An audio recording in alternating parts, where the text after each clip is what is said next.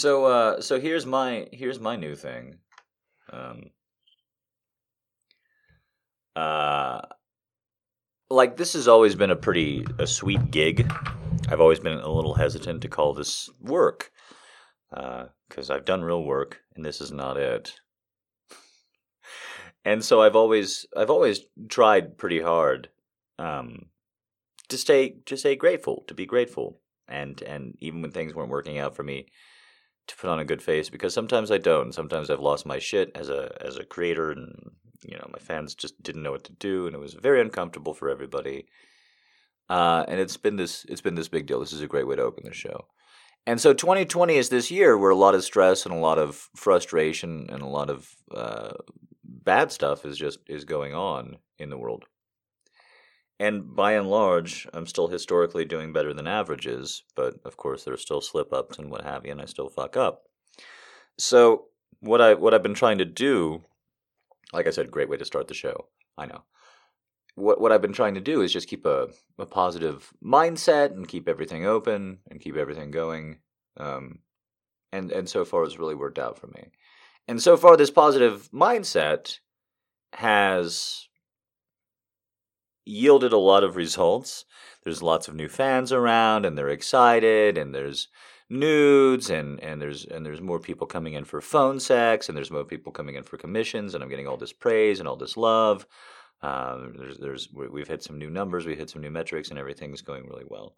And so my new thing to do in 2020 to start this show off with is I do my very very best to focus on one of these numbers that's been so rewarding and how lucky I am compared to everybody else, just how amazing things are com- to, for me compared to other people. Uh, to to literally like leave up a message of, of praise or support, especially if it's anonymous and it was really nice and it really moved me to look it up and to go through all these things and just like really embrace the praise, really you know not look at the news for the first hour that I'm awake whatsoever. Try and try and push it back for two. Um, I, have I've started rotating.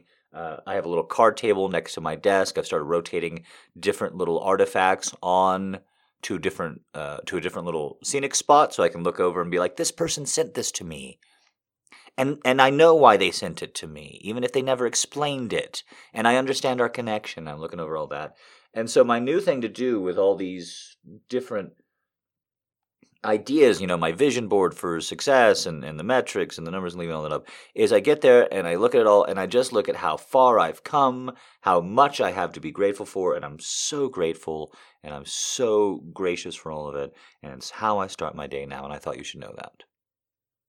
So the second thing that I do after I do that is I think that I'm the most miserable piece of shit who's ever lived. So that's my routine these days right now I uh, I do the first part and then I immediately jump into the second part for the rest of the day. I do the first part for about an hour, about an hour or so after I wake up, and then I look at the news and and then there's like a sidecar that jumps out of that explosion, but then it crashes, explodes, and oh fuck, guys. Uh, it's not to say like I'm successful or anything either, but like, because I'm not. But I guess everybody's successful if nobody's getting evicted and they can't turn off your utilities, right? Like this is that's the definition of success to my ancestors. So I win. I won by default. Uh, and they didn't get their groceries delivered to them. More on that later. Uh but legitimately, just like looking around and trying to be happy, looking around and, and, and just try to be gracious, it's not working. It's not working. I can't fake it. I'm not going to do it for this show. You you would know even if I were. I'm not that good of an actor. Um but it is funny. It is funny to be getting all of this like if if I choose it, if I look away from it, I think this is what it's got to be like to be a Trump supporter. If I look away from the world, then everything is nice. Does that make any sense? Like if you're in a ship cabin and there's a porthole and you look out the porthole and the ocean's on fire, but you cover that porthole up and it's the only way to see what's outside, you're like, oh, everything's good. Like you cover it up with like a little picture of the like the ocean looking all nice. It's like, hey, this is great. This is fantastic. Oh wow. So the thing of it is, is everybody everybody who's at the live show right now is that they're all using like a metaphor and they're all like talking like, yeah, yeah, yeah, you're bubbling, yeah, you're making a bubble, yeah, yeah. yeah. Here's the thing though, I'm not making it. It comes from me. My nine to five is people coming into my angry reality hellscape bubble of self hatred and being and like pushing their way through the wall and being like, You're amazing. I love you. And it's the strangest thing in the world because my life now consists of like like reading a news story like this this week in, in California, all jobs lost. The person who tabulated the jobs that were lost was the last person with a job and he fired himself on the way out. All jobs lost in California, no more jobs in the entire state. Right?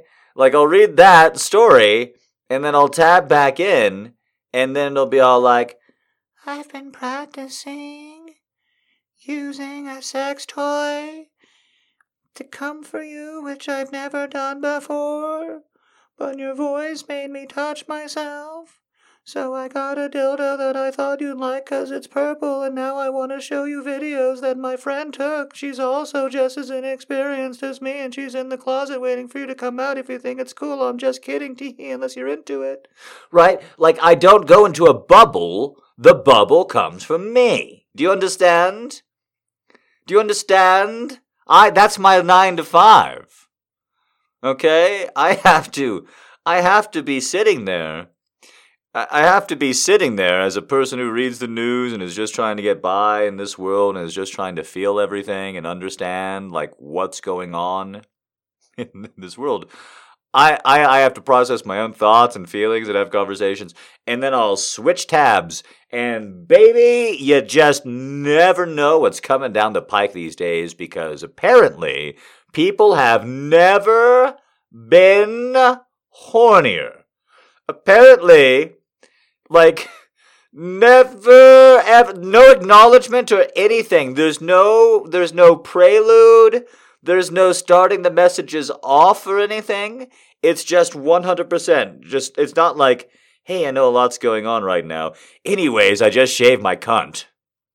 No, it's right into the second part. Immediately. I just shaved my cunt for the first time, and I stuck an ice sculpture that I chiseled out of various MCU characters that I thought would look like you. So it's your face on their heads, and they're all inside me right now, and please tell me what to do.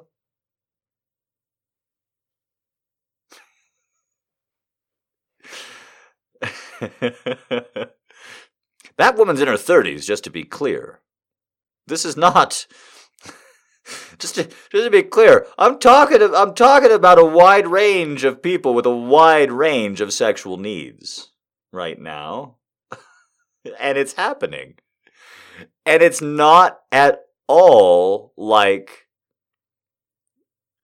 predicated or there's no there's no prelude there's no apology it's really funny because like a lot of the time there will be just like a little note at the beginning of really raunchy anonymous messages because my fan base is so sweet and respectful. So there will almost be just like a little warning. It's like a little header at the top that's like, uh, I don't know if you're in the mood for this, but this is really sexual. And it's really nice. That's not a joke. If you've ever done something like, if you've ever sent something in like that, appreciating you. And that's pretty common. I know, it's very nice. It's very sweet. that is not at all what's happened since March. Not at all. Since March, since the beginning of March, it's just like the pussy lips are doing the typing. It's like women are holding the phones between their fucking thighs while they're doing something else and that motherfucker's going to town, just just shiatsuing those fucking text keys and throwing out there whatever it goddamn needs to. I've been thinking a lot about how you're so big and how if I talked back to you, you could just Punch me in the face. Have your way with me. Just knock me out with one punch. I've been thinking about it all day. What what day of quarantine you on, baby? It's hour number eighteen.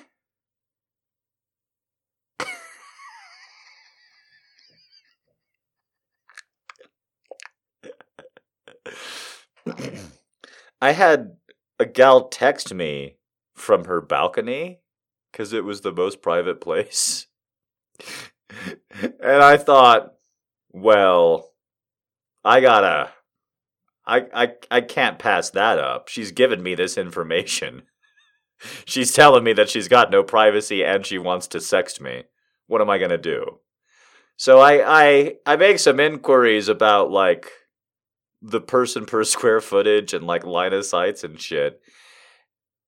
And I'm not I didn't ask for this. This is just after after just asking some logistic some basic logistical questions on how it would work. How many people are there? How often does somebody come out to the balcony? You know, basic things.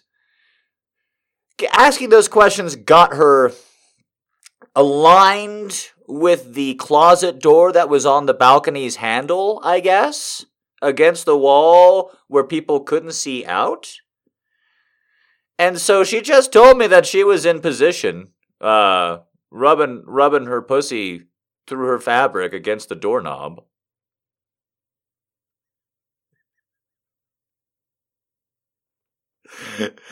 so I, uh, you know, I just kind of like, uh, yeah, I just kind of sending her questions like, uh, you know, like, uh, like, uh, this is making you hot. Do you like this? You enjoy this? You want this? You want this? You like daddy? You like daddy telling you to rub your pussy against the uh, the doorknob on the balcony? You like that? You like daddy? Uh, I mean, we're all the way here. You like daddy? Uh, you like daddy? Uh, telling you what to do? Huh? You like that? You like daddy? Uh, you like that jiggle jiggle? Huh? Huh? You like that? You like you into it? Huh? And apparently the answer was yes because she said thank you, daddy, and I haven't heard from her since. So I'm telling you, it's getting really weird and really interesting out there because I didn't consent to that. I was like, oh, really? You're on the balcony. All right, I have some questions about that. And she's like, I have an answer. And the answer is brass and between my lips. she did it between two layers of fabric, guys. I can't stress it enough. She was wearing panties and pants. And she rubbed her pussy through the doorknob for me. And she particularly liked the way that the lock felt when she pressed down against it. If you're out there, text me again. I'm very, very interested in hearing more. There's an audio out there. I don't know how. I gotta get some details in there. Click a click a click a click a click a. I know that much is in there.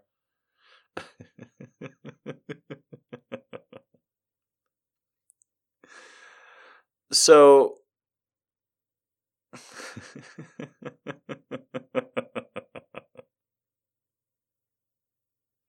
I hope her neighbors. I I don't. Why? Why? What are they gonna do? They're gonna see a pussy rub. Uh, somebody says, "I hope their neighbors don't have a telescope. I hope their neighbors don't see." I don't think you guys are getting what's going on out there. You think the neighbors are looking outside anymore?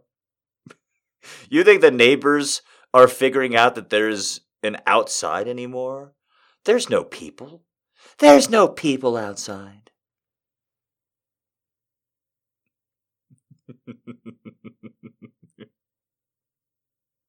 really? You guys are looking outside. You guys are looking outside. What have you guys seen in March of 2020? Oh, you fucking rear windowers. What have you seen? What have you seen? What have you seen? Chickens, that's cool. Delivery people, uh huh. Farm animals, okay. Dogs. This is all passing my smell test. I feel like I may have unfortunately challenged a group to a fight that I couldn't win. Yeah. And, ooh, somebody saw an orange cat. Oh wow. This is like asking what a pre. This is like as a preschool teacher. If I asked my class if hypothetically one could be in session right now, I would have gotten pretty much the exact same fucking answers I just did. I saw delivery people and an orange cat and there was a car.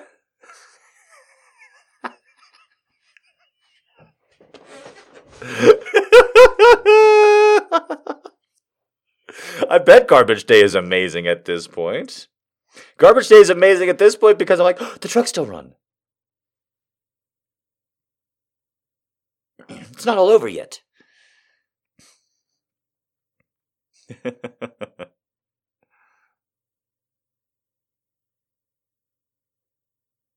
Street sweepers? What the fuck? What are they sweeping for? There's no. All right. You haven't taken your garbage out for three weeks, Mango? Oh, they haven't taken your garbage for three weeks. I was going to say, that's a new level of sweat panning.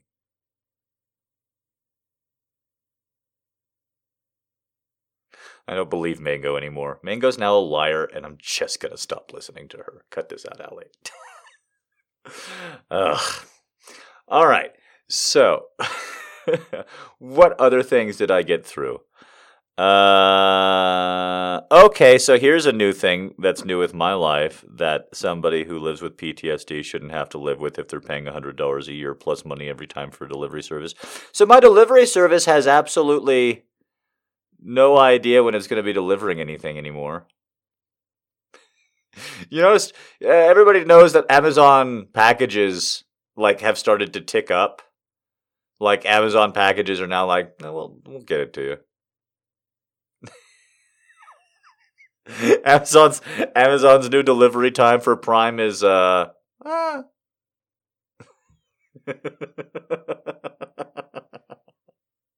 so everybody knows that. So I have an app for food delivery, and it does the reverse. Like you can order same day still. It used to be that I could order same hour, uh, or I could get it next hour. Usually speaking, at least. But now I'll log in, and it's this game of hungry, hungry hippos to get my food delivery. So the order is all done, it's all in, it's all prepared in their system. But now I have to keep checking to see if any driver is going to be available to ship it to me in any window in the next couple days. And so it's a totally random on if I'm going to be able to order a delivery and if so when they're available because they're that fucking booked. Every driver for this company they're that fucking booked. And so this new game is do i want to be awake at that time? This is my new game. Am i going to be hungry enough that I will be awake at that time. Holy shit, I'm going to make a Hey, about that. So, like, I'll refresh today, and I've got food for today, right now. Right? I've got food for today, I've got food for tomorrow, I've got food for the next couple of days, I've got food for weeks, I've got food forever, I want my nuts. I. It's not a need thing, it is a want thing, it is various things that I'm running in and out of, and what have you. And Therefore, I'll have my grocery list all set up, and I'm like, I'm F5ing on it, and it'll be like, well, we can get this to you Tuesday at 10 p.m. I'll be like, what the fuck? So this new game is basically like Hungry Hungry Hippos, but also the strategic version because you only get to press your lever once. So there's a lot of like marbles coming by, and you're like, ah, ah, but you don't know if you should press it because as soon as you, oh, because there's somebody else who might press it. And so I'm just the entire time is now I've got this new idle game. It's called Hunger, is the new idle game. Uh, it's got one bar that counts down. It's different than most idle games. Most idle bars have idle bars that count up. This has got one bar. It's called Hunger, and it keeps counting down. And the game is can I keep putting shit in my mouth long enough that I don't press that fucking button and then have to wait like six days and then do like a midnight delivery where the Raven messenger knocks three times on the door and I speak the words to let him in past the veil. You know? Like, so that's, that's where grocery delivery is on one service, okay? Now, let me tell you the experience that I had on the other service and why you guys should definitely pay me money, even though everything's working okay for me and my life compared to you and yours. I haven't ordered in food like at all really in March. Like really. Uh I think I did it either once or twice and then I did it a third time, either either a second or third time just now. Okay? I haven't been ordering in food I've been I've been trying to use this as an opportunity to to to really to be in better shape at the other side of this, especially since everybody else is going to be in way worse shape on the other side of this. Everybody thought they were going to be in better shape on the other side of this. I think I'm going to be the only one who fucking manages it. Uh, working from home, not so fucking easy, is it, assholes? And so I. yeah, me and Allie have been having a fucking smirk. We haven't even talked about it. We haven't even like smugly talked about it to one another, but we know. We know.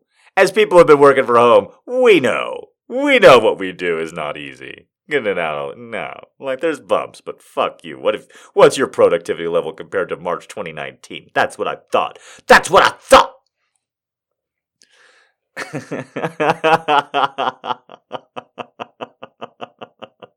Because mine's higher. I took March 2019 off, and then I shit snot and watched Endgame. No, that may have been 2018 and watched Infinity War. I was really sick right before one of them.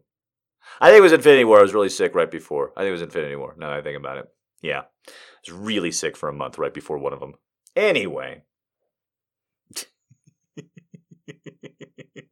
so that's one level of the uh, of the service is like you're not going to get your shit for a week maybe we'll send somebody there's three alert messages at the top of the screen before you order. One, high volume may mean items are not in stock. Two, delivery drivers may be late due to postponed deliveries. Three, extra charges may be required because of medicinal care. Holy shit, three warnings, and you know, you may have to order your groceries out a week out. So I haven't been ordering food at all for this fucking month, and so I ordered a pizza. Been doing pretty well. We had some money goals. I had enough money to give to Allie, uh, like a little bonus. Everybody else getting pink slips. I feel so fucking good about that. You guys made that possible. Just a little one, not a serious one, right?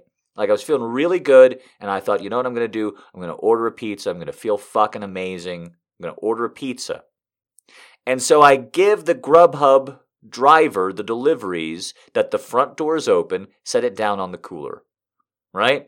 And I don't know what I'm going to get because I haven't ordered food since this started. I really haven't. Since things started locking down, since all this started happening, I've not ordered once. So I didn't know what to expect.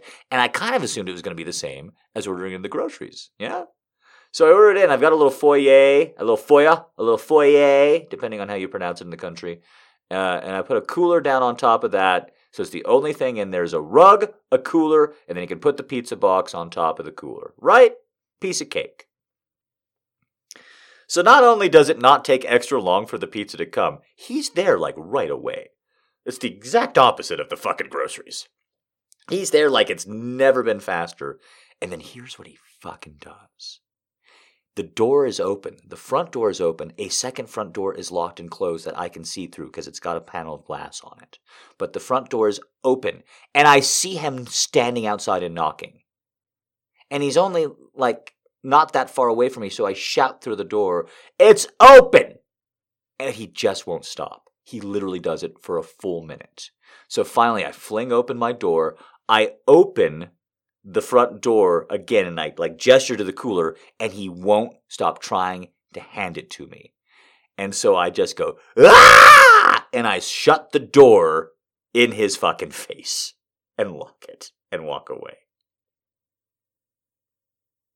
because I don't know what to fuck. I want to kick him in the face. I want to kick the fucking pizza and have the pizza hit him in the face. I'm so livid.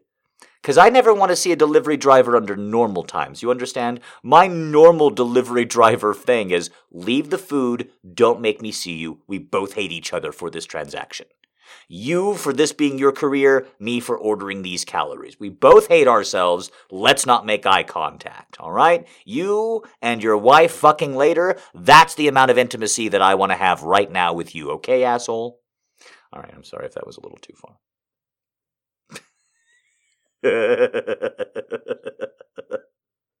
I don't get any more treats, okay? And all I wanted was the pizza to be set down. That's all I wanted. All I wanted was the pizza to be set down in the foyer. It's a foyer.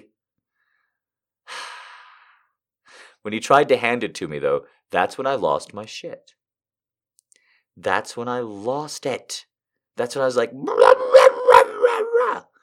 and so I go and I pout for like 90 seconds. I wait for him to leave like a cat looking out a window. I wait for the car to drive away.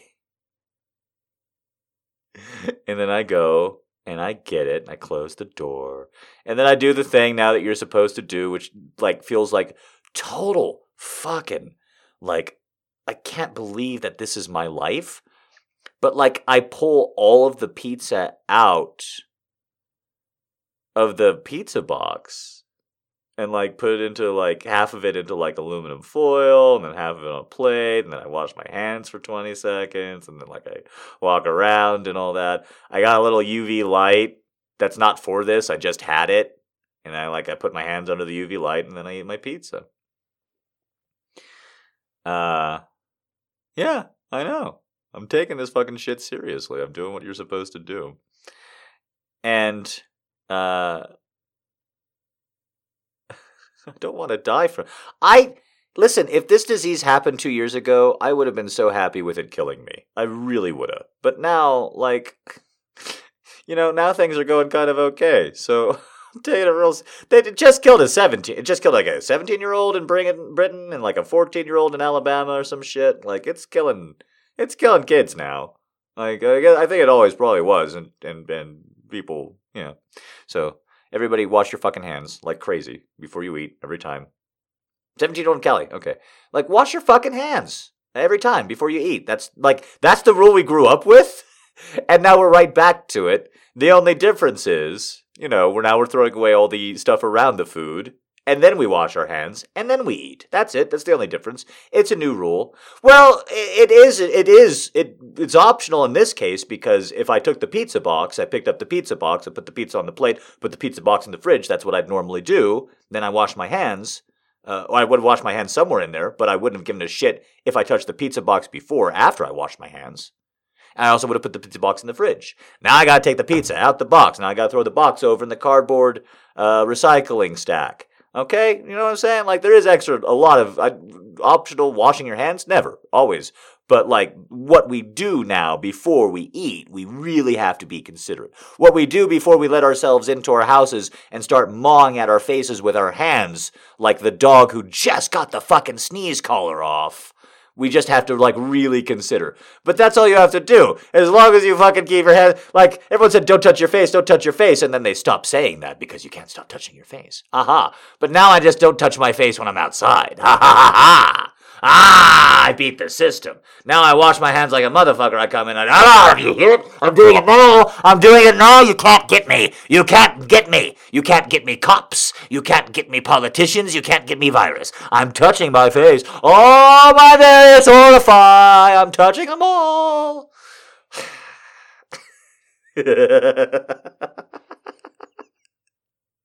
I got glasses, and I moved the glasses just to touch under my eyes.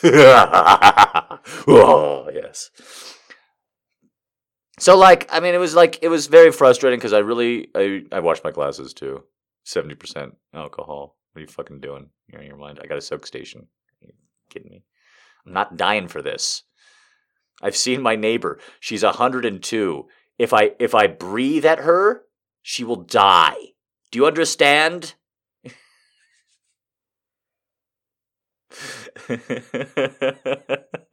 if I exhale in her direction when I'm taking out the trash, that's a murder.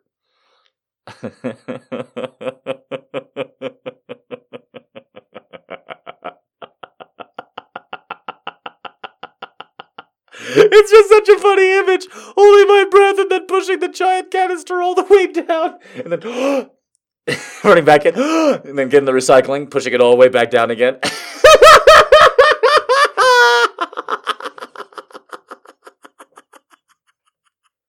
I know you meant the glasses. I'm talking about me. Like if I actually took it that seriously, because I never f- half-ass anything. Just.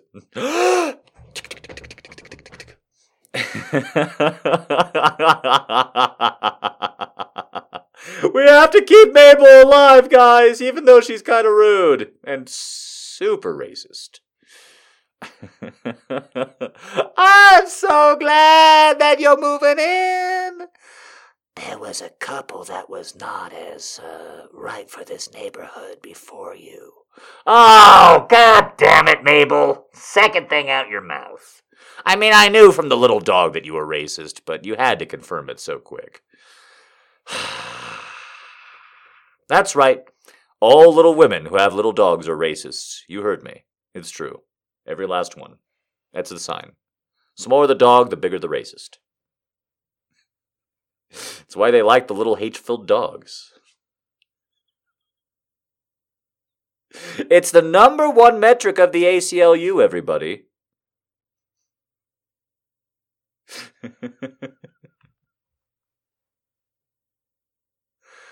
Wait, if he's 101, that means he survived the Spanish flu as a baby.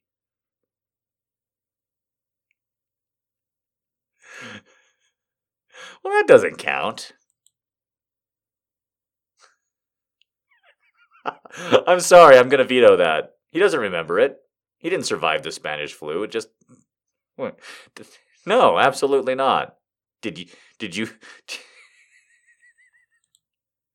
Yeah, really? It was. I thought it was deadly to children.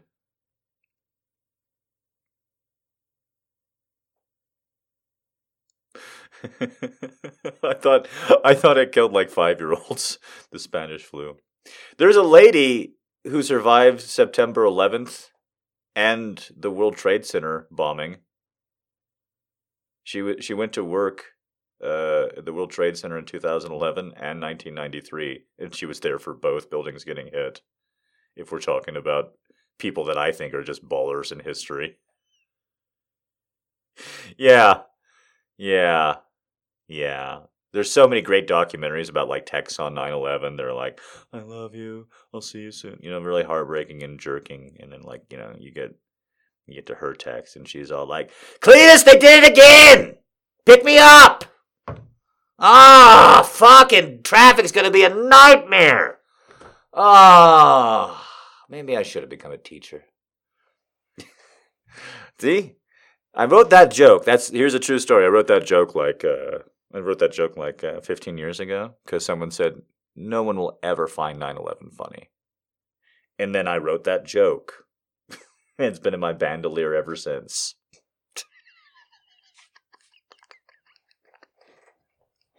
Oh yeah, no one will ever find 9/11 funny. You say? I say, game on, sir.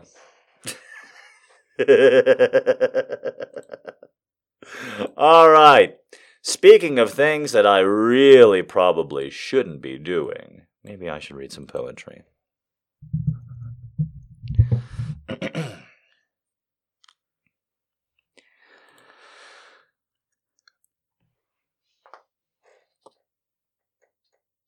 I'm trying to think if there's anything else I can say to procrastinate. Oh, uh, all of my all of my snipers got COVID nineteen and died. There haven't been any whiz sniper sightings, so I think that they all got COVID nineteen and died, which is really embarrassing for a shadow organization. I think maybe the snipers were from like Cobra, like the organization that used to fight, in theory, GI Joe but really we're just really let's just face it cobra was funded by the US government. Don't you think just real real facts cobra was funded by the US government as an excuse to fund the US war machine right like I don't want to get too deep on anybody here but cobra commander and that's why he didn't take his helmet off he was just like a joe of the week or whatever under there, and they they didn't. That's why they didn't ever show his face, right? Is okay. I'm not the only one who thought that because I was there when I was watching GI Joe as a kid. I was like, GI Joe, it's entertaining, even though it's further in jingoism, and I don't believe it in the way.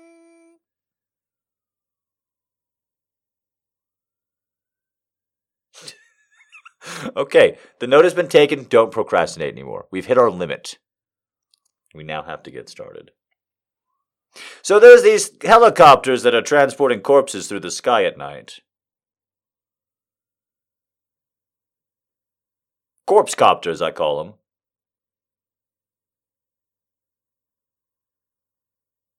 The old Nixon experience? You all, you all ever looked up at the floating corpse of Nixon just kind of hovering above the nation? You, you ever seen that? It's pretty crazy footage. They they they they just kind of they just kind of hung his casket out of a helicopter and just kind of dragged it across the nation. Nixon's Nixon's corpse so he could do uh, just a just a little bit more damage on his way out to the environment besides the EPA and underfunding it. You know what I'm saying? Like they just wanted to they just wanted to make sure there's one final little middle finger to America, the last flyover of Richard Nixon's corpse.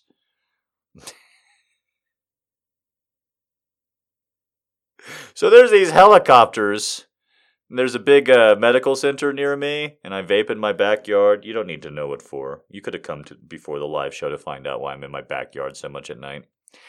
And the helicopters, like, they pick up cargo and they drop off cargo from the roof. Whenever you see helicopters in, in hospitals and, and, and like TV shows and movies, it's always like a team jumps out and there's like a gurney on the roof. But I can see the roof and I can see the door that they're going in from my backyard. I know this sounds very weird, and it is. And so I can clear. I know. I know a cargo hold when I see it. I know a cargo exchange when I see it. I know what what I I worked in a warehouse. I I know what that looks like. Uh, and so twice now, I've just kind of caught the elephant, the helicopter landing on the roof, unloading a bunch of things and then uh, loading a bunch of other things in, and then taking off. And uh, I have never been more lonely in my life than watching that happen. I just got to say. This is my final bit of procrastination. I really do think so. But just like it's an emotional moment. Um, it's very very strange out there and i know i'm not the only the only one who feels that way. Like pollution is down in europe 40% just this last month. Pollution in in europe is just down that much that quickly um and and the one way that i've noticed it in my area is that there are just so many more birds around. There's just a million more birds around than i've seen in virtually any spring in a long, long time. Like you can just tell, you can just tell that there's more birds this season, and they're so loud. They did. They replaced all the batteries and all the birds. They're so loud. Yeah, there's there's there's dolphins coming up in Italy. It's it's getting it's getting really really weird and interesting out there. And I just want to say, as I I I'm going through my weird stuff too. And normally I love talking about the news and normally I love normally I love talking about current events because I know about them and I'm good at them and I've been watching the news all my life. And I totally don't want to do that for you guys. Uh, even the good news right now. You guys are all news zombie. Now everybody's a news zombie. You don't need me for that no more. Um, But I just want to say on a very real level that I'm also struggling to come up with connection. Uh, that's why I kind of began this off like everything's going great. I hate myself. I'm struggling to come up with connection. I'm struggling to come up with material, not for the sexual side of things because it's endlessly sexy and endlessly pent up. Uh, as I said earlier, but like talking about me and relating to me and feeling like I have enough to offer to do a gaming stream or feeling like I have enough offer to come out to do a live show, that's actually kind of a struggle. And I felt really lonely watching this helicopter load and unload uh, on top of this hospital. Really, really lonely when I when I saw that, when I caught that. And the only alleviation that I have on that loneliness is really you guys. I don't want to put too much pressure on you. but that's it. You guys are when I when I see the strange, when I am trying to decipher what's going on, when I'm trying to demystify myself and, and come to terms with what's going on, it is you guys that I think about. And so I know I just told you a very strange story that doesn't mean anything the copter unloading and Richard Nixon and that. But it was an intense moment. And there's going to be more of them ahead for everybody. And golly, if I don't think that's okay. By and large, for all of us to experience them. Yeah?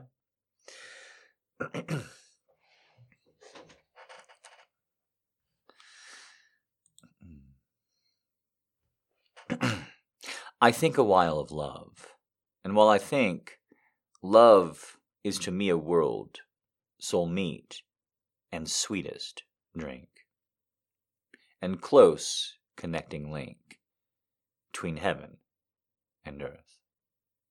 I only know it is, not how or why, my greatest happiness, however hard I try. Not if I were to die, can I explain. I fain would ask my friend, how can it be? But when the time arrives, then love is more lovely than anything to me. And I'm so dumb. For it is the truth were known, love cannot speak, but only thinks and does, though surely 'twill leak without the help of Greek or any tongue. A man may love the truth and practice it, beauty he may admire, and goodness not omit, as much as may befit to reverence. But only when these three together meet, as they always incline, and make one's soul the seat and forever retreat of loveliness. When under kindred shape, like love's and hates, and a kindred nature proclaim us to be mates, exposed to equal fates, eternally. And each may other help the service do, drawing love's bands more tight, service he never shall rue, while one and one make two, and two are one. In such case only doth man fully prove fully as man can do what power there is in love his inmost soul to move restlessly. Two sturdy oaks I mean, which side by side withstand the winter storm, and spite of wind and tide, grow up the meadow's pride. For both are strong. Above they barely touch, but undermine down to their deepest source. Admiring you shall find their roots are intertwined inseparably. Friendship Poem by Thoreau.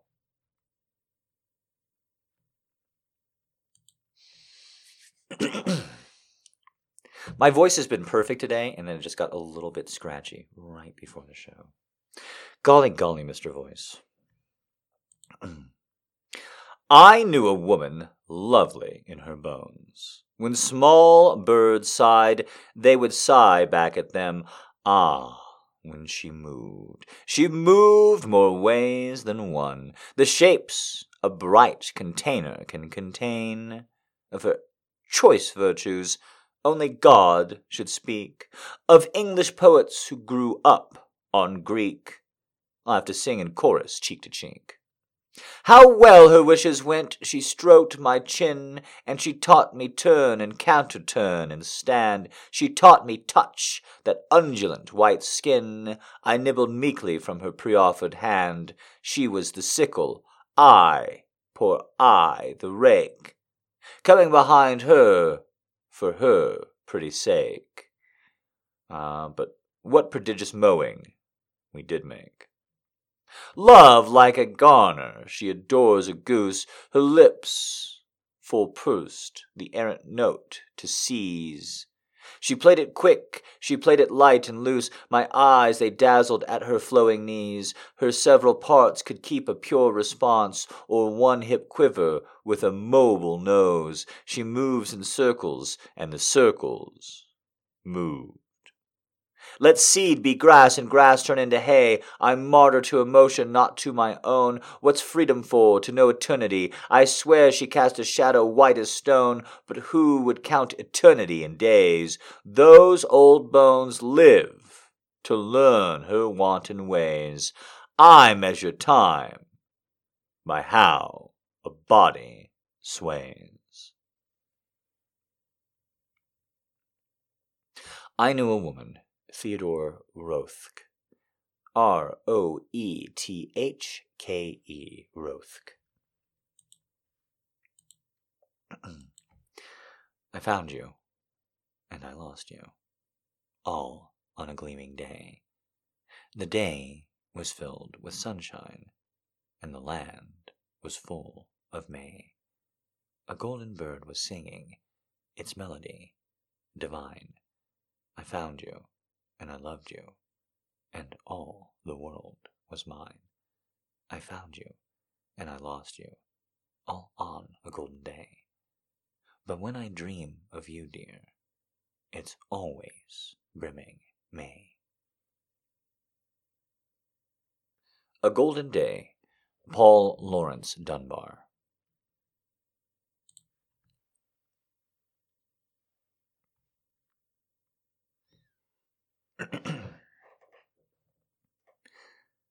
Grass windows and princes, a warning, I sing, of sad wicked doings of David, the king.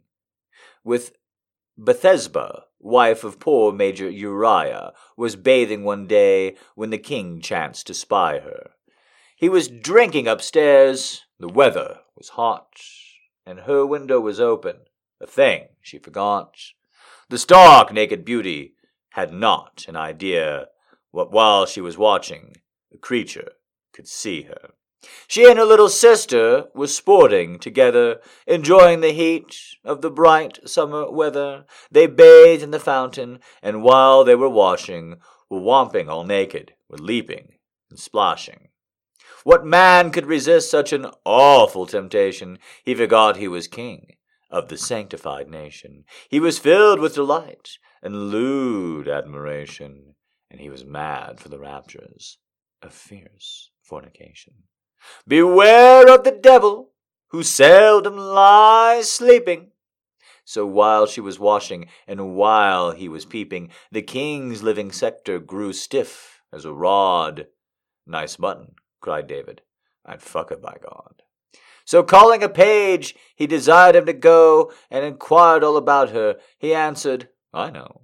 The lady your majesty pleased to admire is the wife of the valorous Major Uriah.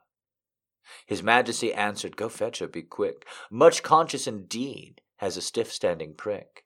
And he ran to call her, and put on a smock, and hurried to wait on the majesty's cock. One touch to her hand, and one word to her ear, and she fell on her back like a sweet willing deer. He was frantic with lust, but he seized his erection, and he made it all once in the proper direction. She was girlish and lovely, a heavenly figure, but with the cunt of an angel, and the fucking of vigor. She got he got her at once with the child of a son, and she said long grace when the swerving was done. So the lady went home, and she very soon found her belly was growing unluckily round. This is an honor, said she, I could hardly expect. Your majesty now must your handmaid protect. Never feared, cried the king, I'll be your adviser. I'll send for the major, and no one's the wiser. So he sent for Uriah, who speedily came, but unluckily never laid hands on the dame. David was puzzled. He made the man tipsy, but still he avoided the lewd little gypsy. Hmm. David laid a new plot, as he wished fulfilled. In front of the battle Uriah was killed. Okay. A temperance ballad. Sir Wilfrid Lawson. Well, I thought that was just going to be about a peeping Tom who got in trouble. Uh, but apparently, we did a little bit more than that. Goodness. Okay.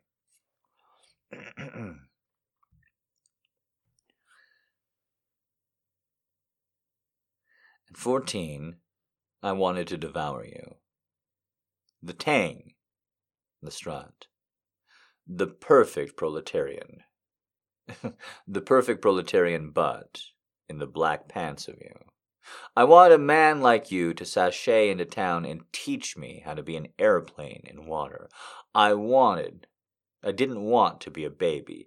I wanted to be your baby. I wanted revenge. I wanted to sue my breasts for not living up to their full potential. I wanted Jennifer Grey to meet with an unfortunate end for not having a love affair with a ghost. At fourteen, I believe you'd given birth to the word pre. preternatural. Preternatural. And when mother came home one day, waving her walking shoes, saying I lost my soul in the Theosophical Society, I wanted to dance as recklessly as the underside of that shoe.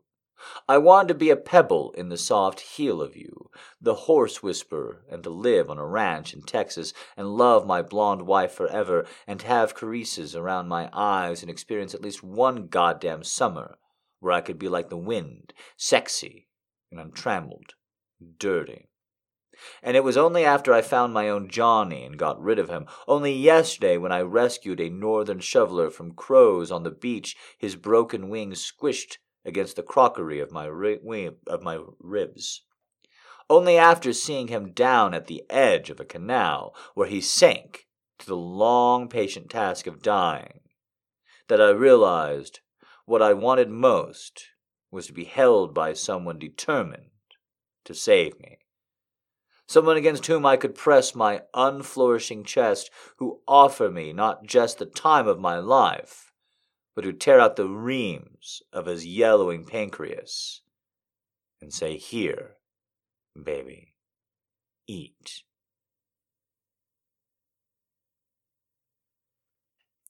Ode to Patrick Swayze by Tishani Doshi. D O S H I.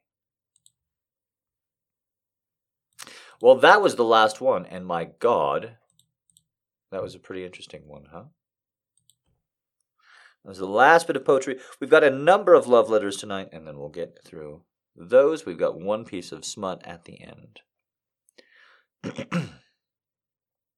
Dear Robert, often as I lie awake, I wonder if you are also lying awake. You draw me from the darkest period of my young life, sharing with me the sacred mystery of what it is to be an artist. I learn to see through you and never compose a line or draw a curve that does not come from the knowledge I derided in our precious time together. The other afternoon, when you fell asleep on my shoulder, I drifted off too. But before I did, it occurred to me looking around at all your things and your work as going through years of work in my mind, that of all your work you are still the most beautiful the most beautiful work of all. Patti. I'm afraid I don't know who that's for. From Patti to Robert.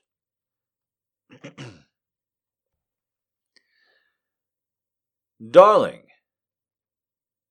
it's all too exciting I never dreamed it could be like this. Reviews such as the one would one would write for oneself, the whole town up and doing about the show, those delicious long lines at the box office, morale high, dignitaries every night, the Senate practically in totos, parties, hot newspapers, all the atmosphere of a mid-season opening, gala, emeralds, furs, the works. The only thing missing, you.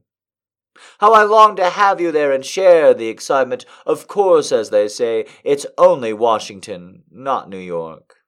I don't count chickens. But it sure looks like a smash, and all our experiments seem to have worked. The book works, the tragedy works, the ballet shine, the music pulses and soars, and there is at least one history making set. It's all too good to be true. I've just lunched at the White House, no mas, invited by Sherman Adams and the whole gang. Again, you should have been there. What a beautiful place, such credenzas, such break fronts. I really fell in.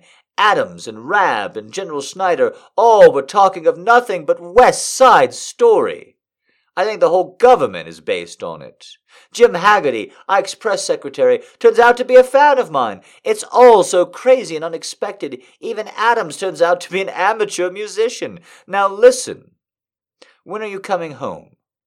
I have such a constant feeling that you're about to turn up any minute, but look, the time is drawing near. It's only ten days until Labor Day. The summer's almost over.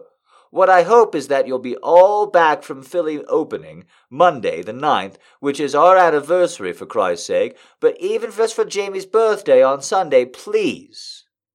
Try and manage it, huh?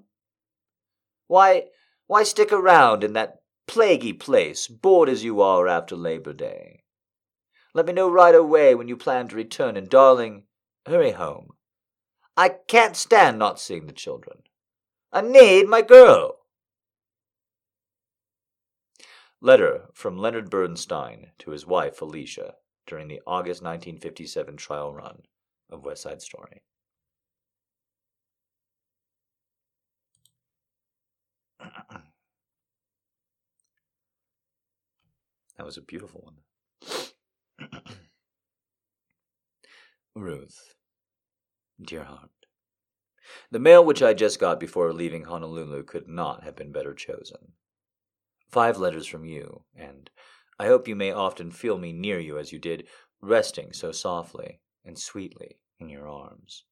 Whenever I am weary and sick and longing for you, I can always go back and recapture that afternoon out at Bedford Hills this spring, when your kisses were rained down on my face, and the memory ends always in peace, beloved.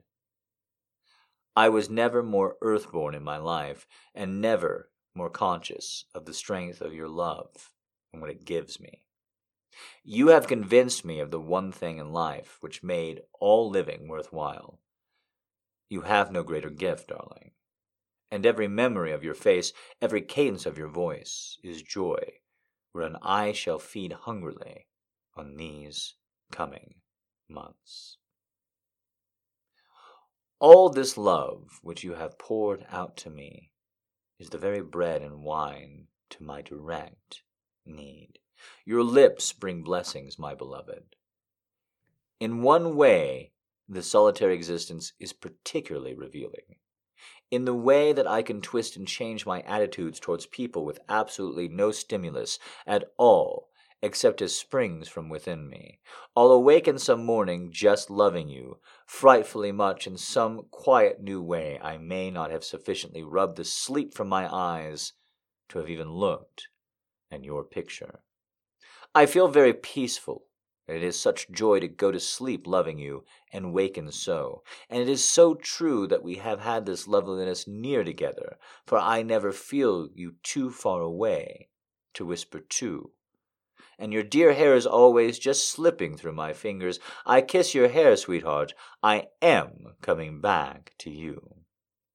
While the birds forget to come north and the spring to land on their desire, when I do good work and it always for you, that's my wishing. I have a hundred details I should be writing about, but if I were there I'd kick them under the table and bury my face in your breast. The thought of you now makes a little unbearably happy. I feel immense freed and sustained, the dark mouths of doubt washed away, all that I could look at you gladly in the eyes and take me away in your arms, my beloved, my beautiful one. I thank God you do not try to fence me off, but trust me to take life as it comes and make something of it. With that trust of yours, I can do anything and come out with something precious saved. I kiss your hand. I feel at peace with the whole world. You may think it is tempting the gods to say so, but I take all this with high guarantee of what I've always temperamentally doubted the permanence of passion and the mere touch of your head. A chance inflection of your voice have just as much power to make the day over now as they did four years ago. So also you give me a faith I never thought to win in the lastingness of passion. I love you, Ruth. Oh, sweetheart, I'm lonely for your arms. I wonder if you'll ever feel as mentally amputated as I do. I have just one definite urge, and that is to write to you. You will never know what a priceless and so undeserving gift you have given me in giving me a perfect love not less an inch of which I never ever repudiate. Beside the strength and permanence of all the enduring features which I have for you, everything else is shifting sand. Do you mind terribly when I say these things? Is it so good to really be all by myself to love you again? The moon is full, the lake lies still and lovely, this place is like heaven, and I am in love with life. My sweetheart, my beautiful, my lovely one. Always I love you and realize what a desert life might have been without you.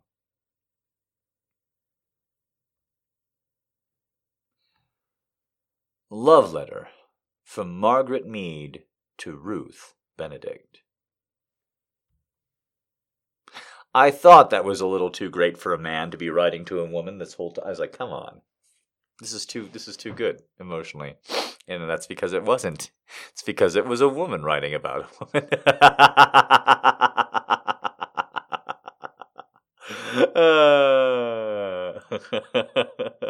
that was good. I that got me twice.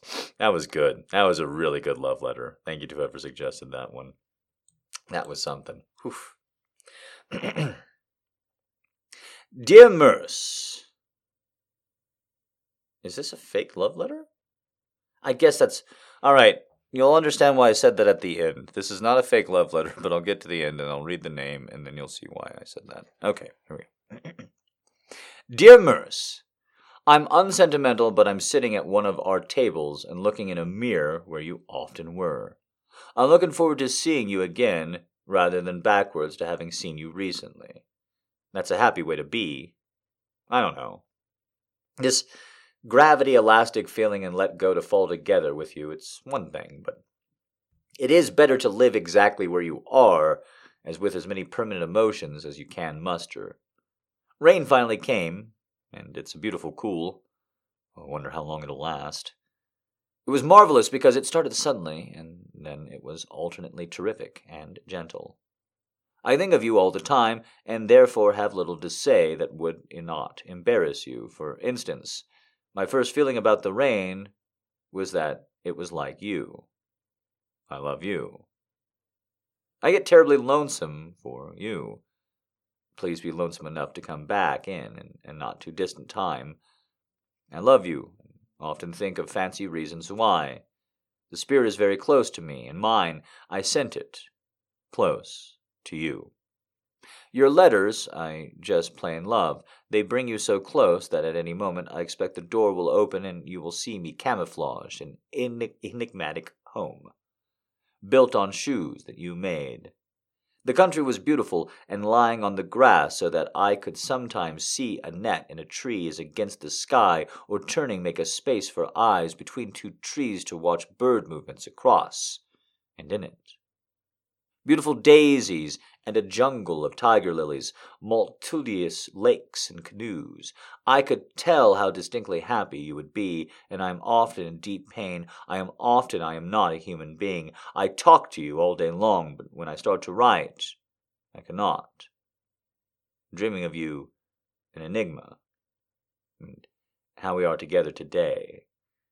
Your words in my ears making me limp and taut by turns, with delight. Oh, I am sure we could use each other today. I like to believe that you are writing my music now. God knows I'm not doing it, because it simply seems to happen. The pianissimo is incredible in the way that you are, and perhaps a description in a song about you. Please, don't let intellectual art discussions intimidate you. You are only talking about art, or loving it, God knows what. But you are it. You are a visitation, and anyone who has a chance to be near you is damned fortunate. Going to sea and sun will be marvelous. I couldn't help thinking how magic it would be to meet you in some place on a cliff or sand, but problems of communication on my own allergy to summer nature mock romanticism. My whole desire is to run up and down the seacoast looking for you. Please kiss whichever part of me that you can reach for. I would like to measure my breath in relation to the air between us. Love letter from John Cage to Merce Cunningham. That was very sweet.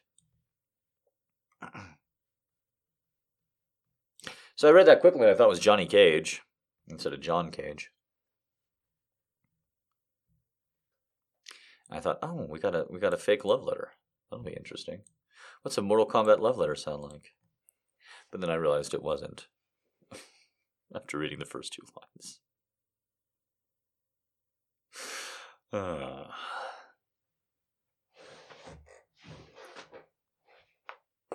Ooh, you guys hear that? Shit, that was good. Ooh, oh yeah, that was my shoulder getting back into position. Oh, oh, somebody come over here and give me a back rub. Ooh, haven't I earned it? Don't you want to come over here and just soothe me and rub my muscles? I planked yesterday, like, you know, they said you're supposed to plank. So I got in planking position and I just never stopped. I can just plank for 22 hours now. I just got in position, cat got on top, fell asleep. I fell asleep, woke back up, was still planking. Mm, no, not really, obviously. God damn it. God, like obviously that's a joke. Planking for even 60 seconds is an eternity. That's obviously a joke. don't I don't even know what to make of that one. That people were like, "Really?" That is you wanting to really believe in something. That's that's all I can say about that one. I can throw a refrigerator, but I cannot plank for 22 hours. I was actually like picking up my refrigerator a little bit because it's huge. I was like, I could throw you, right? Because this one's bigger than the other one that I said I could throw, that I did throw. Uh oh.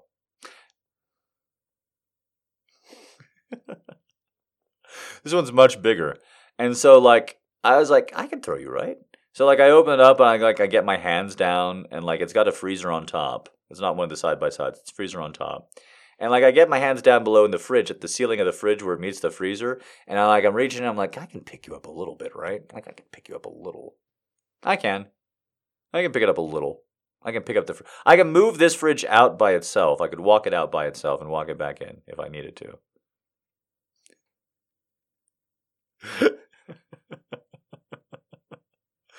So I can do that, but I cannot plank for that long. I know. Oh, it was such a good pop. Jesus, that felt so good right after a fucking pizza too. I'm really healing. Oh man, I know that doesn't sound like it's like uh, those two are contained it all together, but the more your stomach is like, uh, the more your stomach is like in distress, the less your other systems work so good. So like every other time a system just like I wasn't expecting that at all. That was so good. Now, guys, show's canceled. The pop was too good. What do you want from me? The gods have spoken. That was better. That was better than some orgasms I've had in 2020. Like not even not even close. That was a lot better than some orgasms I've had in 2020. That was a really good fucking pop. Whew. Ooh, Daddy loved it. Oh my God, get over here, sit on my lap, and wear high heels. I don't care if you're in sweatpants. Sweatpants and high heels. It'll be fucking hot. Come on. Oh my God, I'm a man. Holy shit.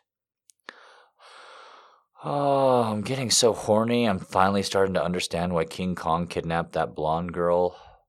Like, I don't know if that's socially acceptable to say in the year 2020, but like, I'm fucking starting to get it.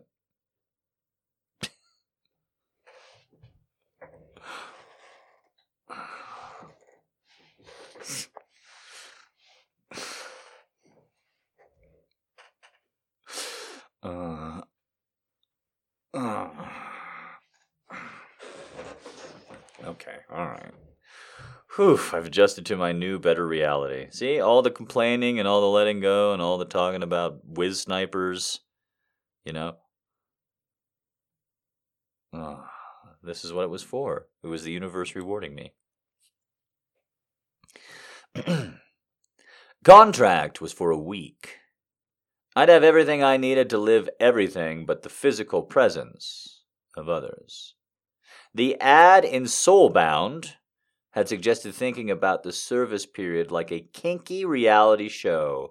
It would, after all, be televised for an exclusive paying audience. Pay per view kink. Yeah. I've been there before a lot, but never as the star of the show. It got me thinking and kept me under for days. I couldn't pass it up. I'm sure it wasn't the first to feel this way and probably wouldn't be the last. They were going to pay me very well for a week spent in confinement. It would be a week spent alone in a posh condo, naked, submitting to the voice commands of an exclusive audience of women. I would be on camera and on call 24 hours a day for seven days. I'm kind of an exhibitionist at heart. I like being naked, and I don't mind being watched. My dick isn't bad. At least, I haven't had any complaints. I think it's pretty nice when it's up and ready for action. Like I said, no complaints. I, I'm guessing this is not a serious story, but we'll see where it goes from here. I sent in my application with the required photos and waited. About five months later, an envelope came from Soulbound. I had to think for a second. Who the hell is Soulbound? I was about to throw it out in the recycling bin when it hit me, starring in pay per view kink. I'd forgotten all about it. They wanted me. Cool. Of course they did. Why wouldn't they? I took a week's vacation from work on, on a Saturday night, drove across the Verrazano in an industrial looking building in Midtown with its own underground garage. The elevator opened onto a reception desk on the fifth floor. Hey, hey, whoever suggested this? Hey, whoever suggested this? Thank you. This is this is this this the fact that he just pulled into an underground garage to the fifth floor office desk that really says that something amazing is about to happen. That's so many bullshit details in a row that I'm now actually kind of excited for how this plays out. Okay, so that's pretty cool. Here we go. That's just so many details.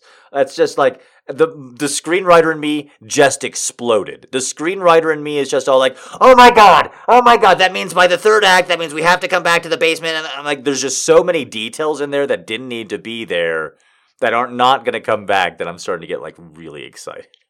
Okay, okay. He doesn't remember who Soulbound is. He's on the fifth floor reception desk. The guy manning the desk asks for my ID, and after scrutinizing it, announced my presence to someone at the other end of the phone line. Okay, follow me, he said after hanging up the phone. You ever done professional work before? Well, yeah. I'm a CPA and I work in Jersey. No, man, porn work. You know, sex work. You ever done any sex work before? Oh, I see. porn. Yeah, well, yeah. I mean, no. I mean, porn? Yeah, buddy, porn. What do you think? I mean, you're going to be naked on camera for a week. What do you think this is? But hey, you got a problem. You're going to let me know now. No one's going to let you out of there once, you, unless you're sick or something once you go in, you know? So, like, uh, you want to do this? Well, yeah, I guess. I mean, sure. Why not? All right, then. Everything's on the floor. We got the whole loft inside. It's nice. You got everything you need. There's food and there's stuff to read and tapes and stuff to watch. You don't get any TV, but there's like a DVD and stuff. And uh, all you gotta do is what the ladies tell you. Nobody's gonna come in, and you can't come out until your time's up, or they kick you out. Oh, it's still him talking for no reason. Sorry. Nobody's gonna come in, and you can't come out until your time's up, or they kick you out. we didn't include any, any dialogue tags along with no plot points. You signed a contract that said that you what you're told to do, and that's all you got to do. If nobody's telling you to do something, you can do what you want. But when someone is telling you to do something, you got to stop what you're doing and do it. Get me? Yes, I know. This guy was getting on my nerves, or maybe this whole thing was beginning to get on my nerves. Now, look, this is going to be important. You got to do everything they say, or at least try to do it. If you don't do something or refuse, you don't get paid, see? You understand? Yeah, okay. He stared at me like I wasn't getting it. I was getting it. All right, so there's all these cameras everywhere in the loft. There's no place you won't be on camera, okay? I nodded, and we were standing at the front door in the hallway behind the reception desk. All right, well, you can take off your clothes and everything here. He handed me a locker key and said I should put all my belongings in the locker and take the key inside the living space with me. He said I could put it in a bowl by the door. That way, I wouldn't lose it. Because you lose your key, you're going to be the one that pays to get the lock cut off. yeah? Okay. I very quickly got out of my clothes and folded them into the locker. Like, that was, sorry, just an author's note. That's what actually happens your first day on a job. Is like you get yelled at about not to lose keys and how it's to come out of your paycheck if you fucking do. So you fucking get this, asshole? Hey, do you get the fucking rules? Don't lose the fucking key. Otherwise, it's coming out of your paycheck, you piece of shit. There's two rules. Do what the client says. Don't lose the fucking key, jerk off.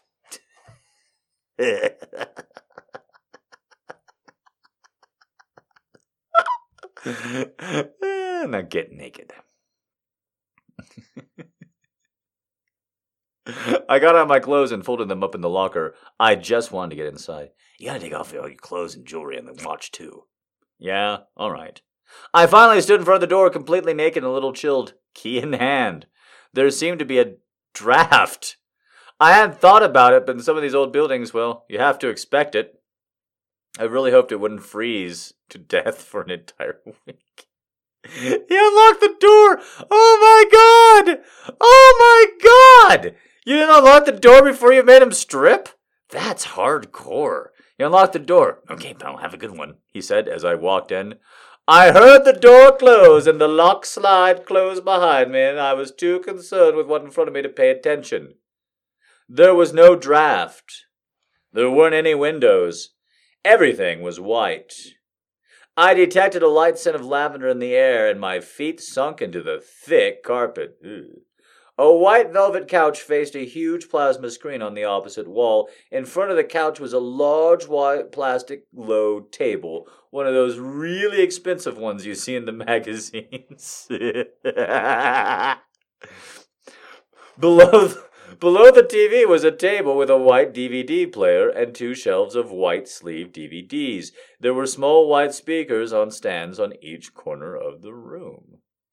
If I continued a straight line from the door, I came to a white dining table with one straightened back chair, and then in the kitchen. The kitchen was no different white counter and sinks, white appliances, white dinnerware, but stainless silverware, of pots and pans and glasses were a frosted white. I wondered if the food would somehow be white, too. The bedroom, off the living room, why wouldn't you start here? Held a king size bed with a white anodized barred head and footboard.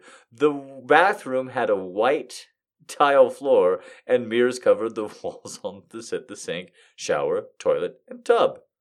Back in the bathroom, I noticed a nightstand by the bed with a shelf of white colored books.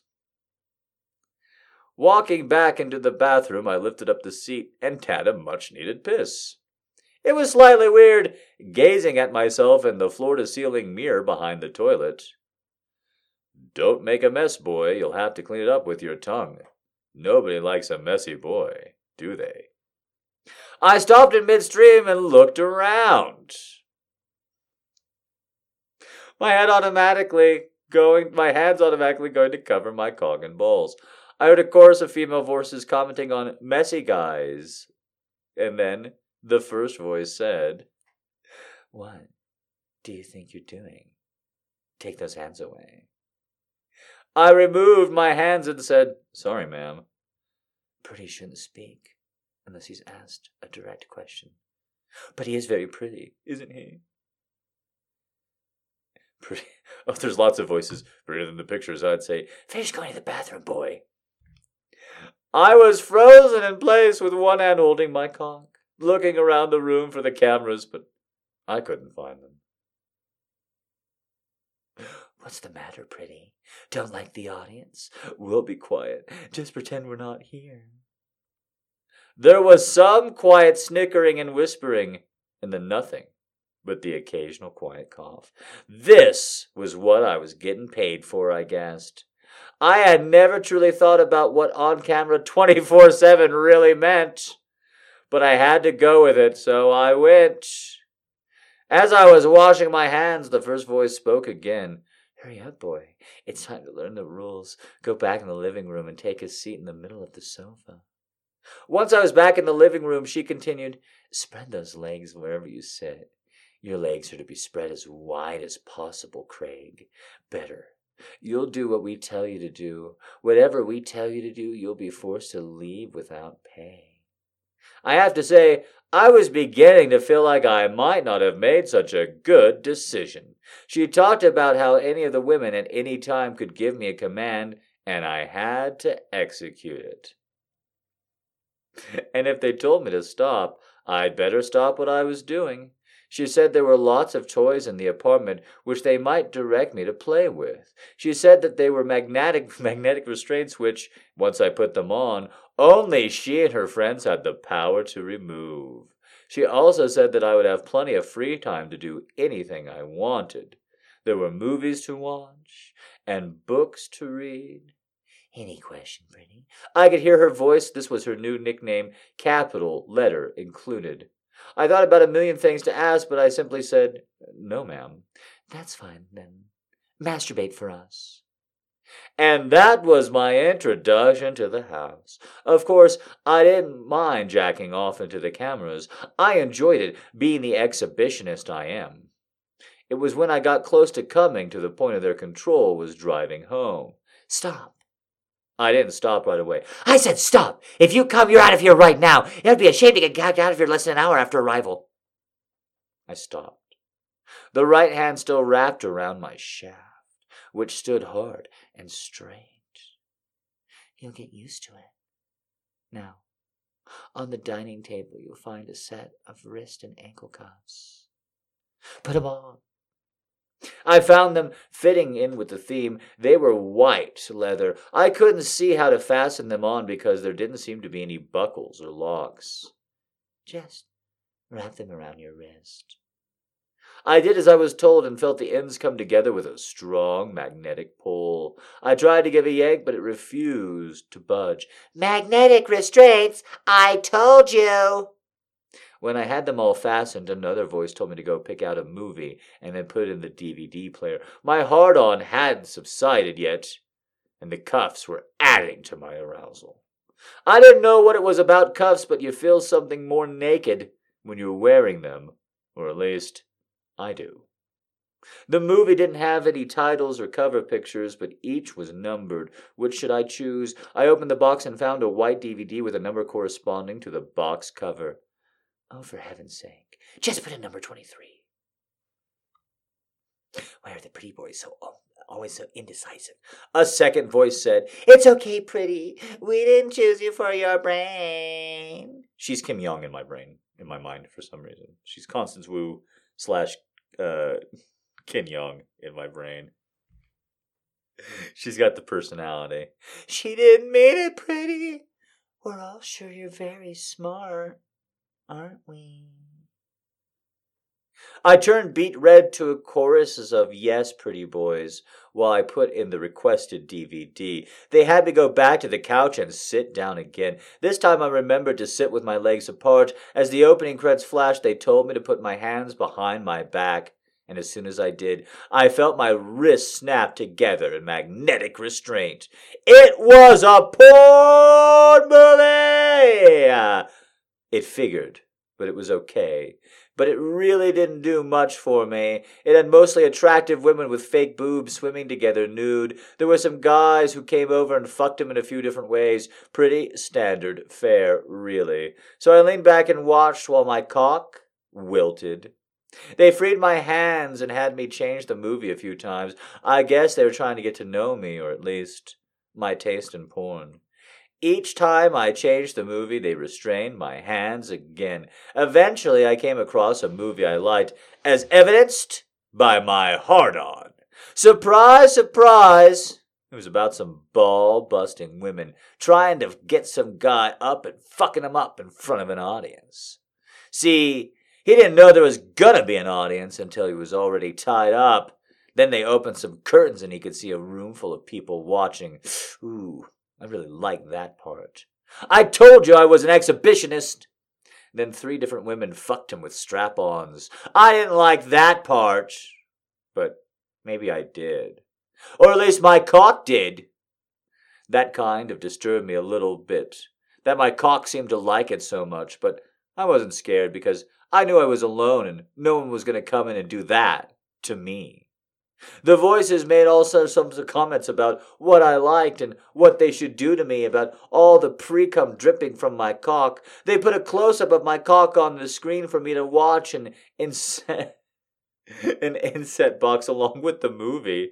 That was kind of cool. You never see yourself like that. I mean, even if you watch yourself masturbate, the angle's different, you know.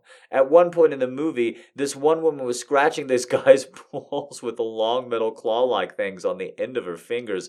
I guess my legs started to come together, and the women who seemed to be in charge harked, Keep those legs apart!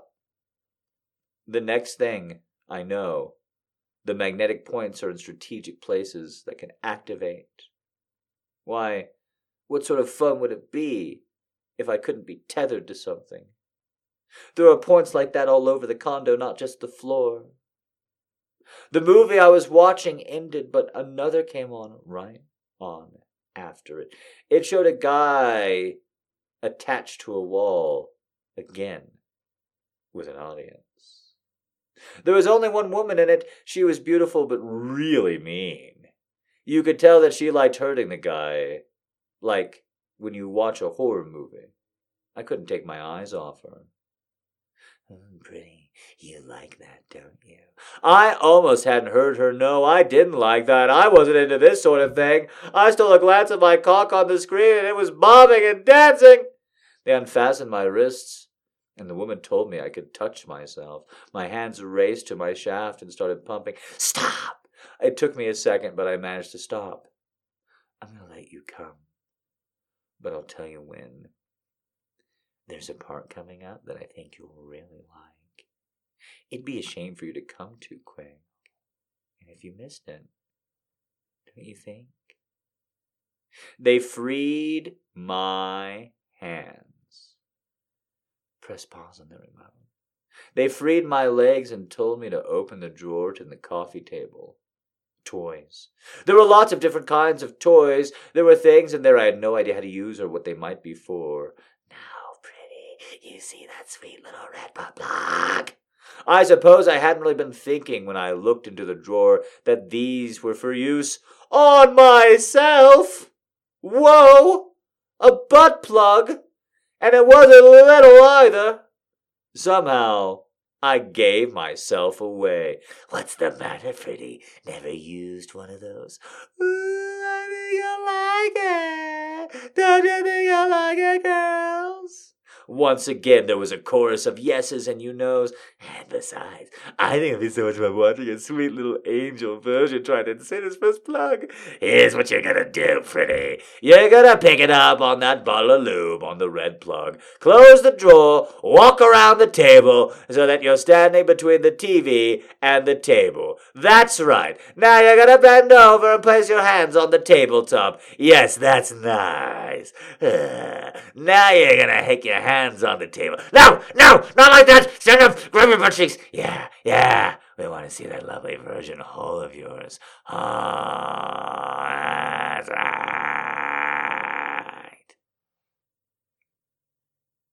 Okay. You can let go now. Squeeze some lube on your right index finger and rub it over your anus. Yes. I get some more lube. Do it again. Put your finger all in. Does feel doesn't it feel nice? You know what? It does feel good. I wasn't gonna tell you what, but it does kind of turn me on. I never thought I'd do anything like this before. Answer me, doesn't it feel fucking nice, boy? Does it feel nice, boy? Uh, no. It wasn't a total lie, but it wasn't the total truth either. Well, that's a shame, because I guess you'll be pretty uncomfortable for a while then. Squeeze more. You need more than that. Come on, you need more than that. I followed her instructions, sticking the plug in with the liquid. Oh, that's better. Now reach back and pull your cheeks apart with your left hand and find your asshole with the plug. This is where the giggling started. I tried to locate the right place. I started sweating. My heart on was gone, and I was getting more and more embarrassed, but there was also a more and deeper arousal. Finally, I found my asshole.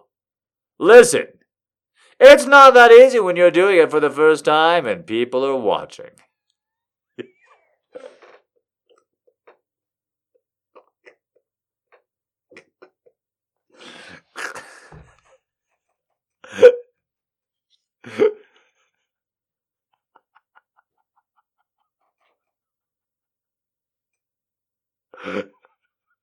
I, I know, I know that the more people that are watching me, the harder it is to find my asshole. It's just like a purse. It's trying to find something in the bottom of a purse, you know, when you need it the most. It's the hardest to get.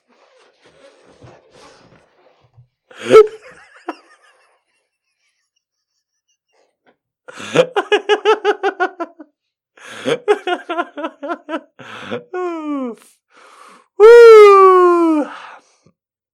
Ah, that's it. Now push it in. Keep going. it hurt.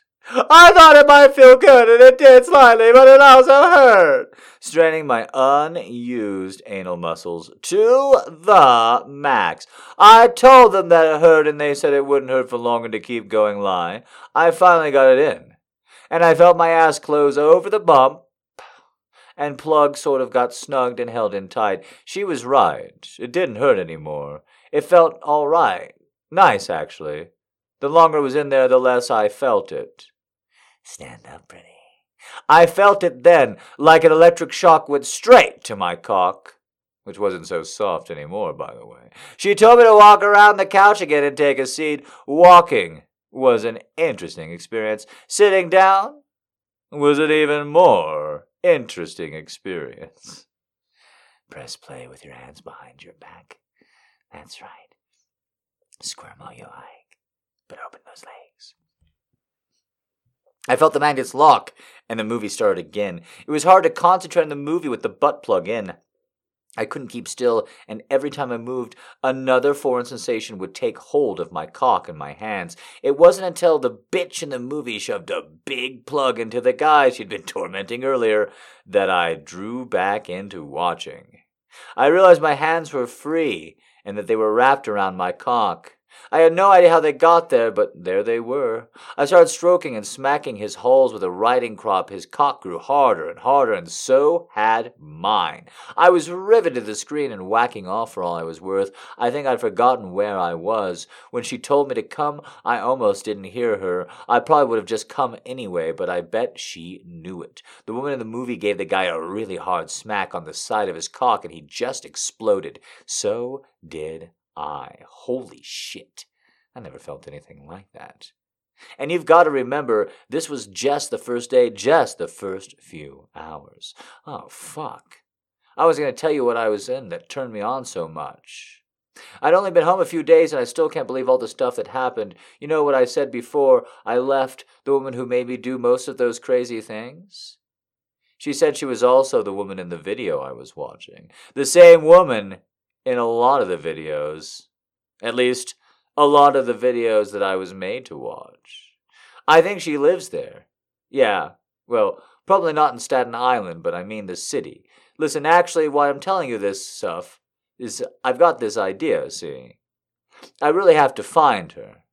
I guess maybe I'm a little obsessed, you know. I was wondering if I could borrow your gallery space. I mean, I know you only get to show off once a year, but it would be perfect. Besides, I make it up to you, but a lady like her, she's got to go to a lot of art openings. There's no way she would pass it up. It would just be like the loft, but it would be me and open to the public. I could try and be her slave. Well,